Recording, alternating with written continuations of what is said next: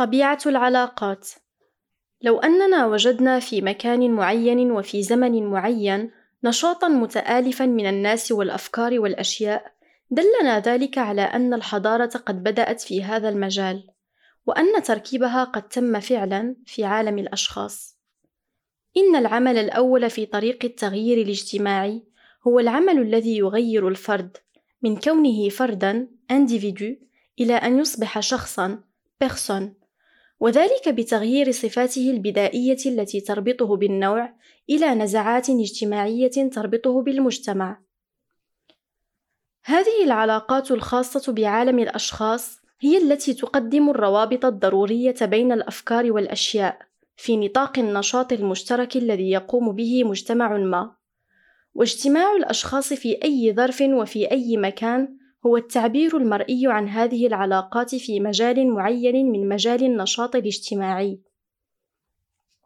وجميع صور هذا الاجتماع سواء كانت في هيئة تظاهرة أم مدرسة أم جيش أم مصنع أم نقابة أم سينما هي تعبير عن شبكة هذه العلاقات في صور مختلفة.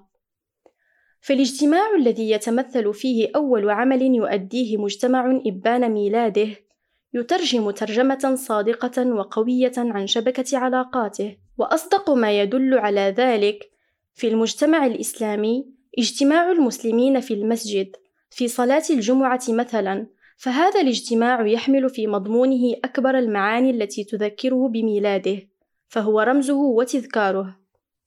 هذه القيمة الرمزية والتذكارية لاجتماع الأشخاص موجودة في جميع المجتمعات ذات النموذج العقيدي، وهي متمثلة في المجتمع المسيحي في اجتماعات الأحد التي تذكر بعهد المغارات الرومانية الأولى، كما أنها موجودة في المجتمع السوفيتي حيث يتذكر الناس بمشيتهم العسكرية وأناشيدهم الوطنية كل عام في الميدان الأحمر الاجتماعات العمالية الأولى قبل السابع عشر من تشرين الأول أكتوبر عام 1917 بيد أن جميع العلاقات السائدة بين الناس تعد علاقات ثقافية أعني أنها خاضعة لأصول ثقافة معينة على ما ذهبنا إليه في دراسة سابقة حيث قلنا إن الثقافة هي المحيط الذي يصوغ كيان الفرد.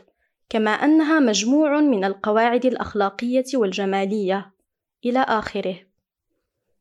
فإذا تناولنا مثلا لونا من الألوان باعتباره يعطي صبغة معينة في محيط ما، فإنه يعد من هذه الناحية علاقة جمالية. ومن الأمثلة على ذلك أننا نختار لون ملابسنا كي يروق منظرنا في أعين الآخرين، أو على الأقل حتى لا ينفروا منا، وبهذا يظهر لنا أن الحديث عما يسمى اللون المحلي ليس عديم الجدوى، إذ هو اللون الذي يطبع المحيط في وسط معين. ولو أننا التقطنا صورة جمهور من الناس تعداده مئة ألف مثلا فستظهر الصورة لونا غالبا يشيع خاصة في جو المكان الذي أخذت فيه. فلو كانت الصورة لأحد الأماكن أينما كان على طول المحور من واشنطن إلى موسكو فستبدو لعين الناظر قاتمة لأن السواد هو اللون الخاص بذلك المحيط الثقافي. أما إذا كانت لأحد الأماكن على طول المحور من طنجة إلى جاكرتا فإنها ولا شك ستكون شاحبة لأن البياض هو اللون الخاص بذلك المحيط الجديد. وكل ما فعلته الصورة في كلتا الحالتين هو أنها أظهرت العلاقة الجمالية الخاصة في وسط معين. وهناك أيضا العلاقة الاقتصادية وهي التي تتجلى في وسط تم فيه تقسيم العمل نتيجة لاكتمال التركيب العضوي التاريخي لعناصر الإنسان والتراب والوقت. وبذلك نستطيع أن نقرر عامة أن كل ما يكون صلة من أي نوع في نطاق العوالم الثلاثة عوالم الأشخاص والأفكار والأشياء أو بينها هو في الحقيقة علاقة مشروطة بوجود ثقافة ومن ثم تكون جميع أشكال الاتصال الفكري كالفن أو اللغة من باب أولى علاقة اجتماعية. وجدير بالملاحظة أن نذكر أن المدرسة الماركسية ترجع الشبكة الاجتماعية بأكملها إلى المخطط الاقتصادي، وهي تجعل العلاقات الاقتصادية في المجتمع أساسًا يقوم عليه نشاطه المشترك ولا ريب أنه ينبغي أن تدور مناقشة النظرية الماركسية في هذه النقطة في الاتجاه الذي سلكناه في كتابنا مشكلة الثقافة. والواقع أن هناك نقطة مشتركة بيننا وبين المصطلحات الماركسية، فلقد قررنا فيما يتعلق بمفهوم كلمة ثقافة أن النظرية الماركسية ليست مخطئة، ولكنها ناقصة بالنسبة إلينا، لأنها بهذه الصورة لا تسمح لنا أن نحقق بناء نموذج الثقافة الخاصة بنا على هذا التعريف.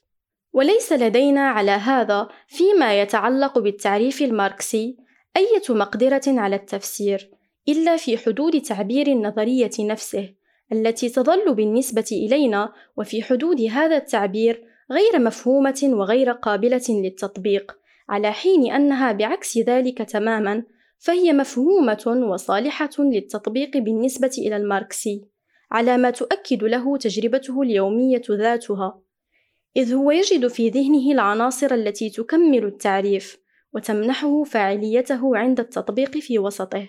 وتلك مع ذلك حالة خاصة لمشكلة عامة وهي تترجم عن الفرق بين الفكرة المعروضة ذات الطابع الشخصي الذي ينسبها إلى واضعها بوصفها كانت نتاج عقله وصورة خاصة لرؤيته الأشياء وبين الفكرة المفروضة ذات الطابع غير الشخصي لأنها تنبثق عن اتجاه في الفلسفة خاص بوسط اجتماعي بأكمله انبثاقا يمكننا معه تعريفه بأنه صورة الفكر العام في هذا الوسط أو بحسب تعبير والتر شوبرت روحه الموهوبة التي تنتسب إلى الخلود.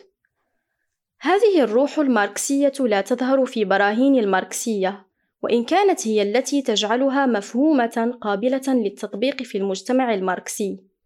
فإذا قال ماركسي إن من الممكن تطوير مجتمع معين بالتأثير في ظروفه الاقتصادية كانت هذه العبارة كاملة في عقله صادقة في تجربته اليومية. أما بالنسبة إلينا فهي عبارة جوفاء. لا تثبت تجربتنا الشخصية أو الاجتماعية منها شيئا. وأنا أرى مثلا تأثير عامل اقتصادي قوي كالبترول على تطور بعض البلاد العربية منذ ربع قرن وأراني مضطرا في ضوء هذه التجربة وغيرها إلى رفض الفكرة الماركسية.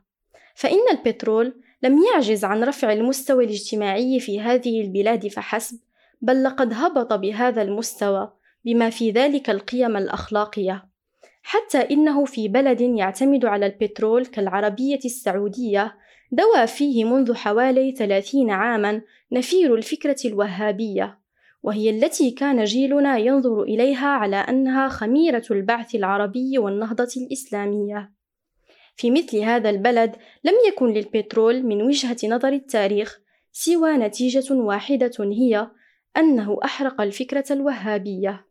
اللهم إلا إذا قررنا أن للحركة الرجعية والحركة التقدمية في نظر الماركسي المعنى نفسه فنحن مضطرون إلى القول أخيرا إن المجتمع لا يخضع في تطوره لحكم العوامل الاقتصادية وحدها. بيد أننا نبادر إلى القول إن البرهان الماركسي صحيح مؤكد لفاعليته في واقع الحياة العملية. لأنه مكمل في هذا الواقع بالروح التي تحرك الأشخاص والأفكار والأشياء، وهي العناصر التي تؤدي النشاط المشترك في البلاد الشيوعية وغيرها. ولا شك أن هذه الروح الماركسية هي التي تخلق بين الأشخاص العلاقات الفردية التي تدفعهم إلى المشاركة في هذا النشاط. فإذا حدث في لحظة معينة أن زادت فاعلية هذا النشاط المشترك، صانع التاريخ أو نقصت فإن المؤرخ يستطيع أن يعبر بطرق كثيرة عن هذه الظاهرة الاجتماعية. فمثلا يمكنه أن يعزوها إلى تغيير في الظروف الاقتصادية حين ينظر إلى الأمور من وجهة النظر الماركسية.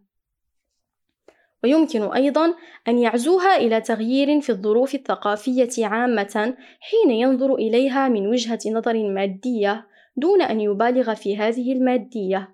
فهذان التحديان مختلفان متقابلان يعبر كل منهما عن جانب خاص من الظاهرة وهما لا يتضمنان تعبيرا عن التغيير الأساسي في الروح الذي يعد كل تغيير آخر بالنسبة إليه مظهرا جزئيا من مظاهره وعرضا من أعراضه. وهكذا يترجح لدينا أن نعزو الظاهرة المذكورة إلى تغيير في شبكة العلاقات الاجتماعية. وبهذه الطريقة نتناول التغيير في مجموعه حين نعبر عنه تعبيرا جذريا فنقول إن شبكة العلاقات الاجتماعية تغيرت فكانت هذه هي النتيجة الأولى الرئيسية لروح المجتمع.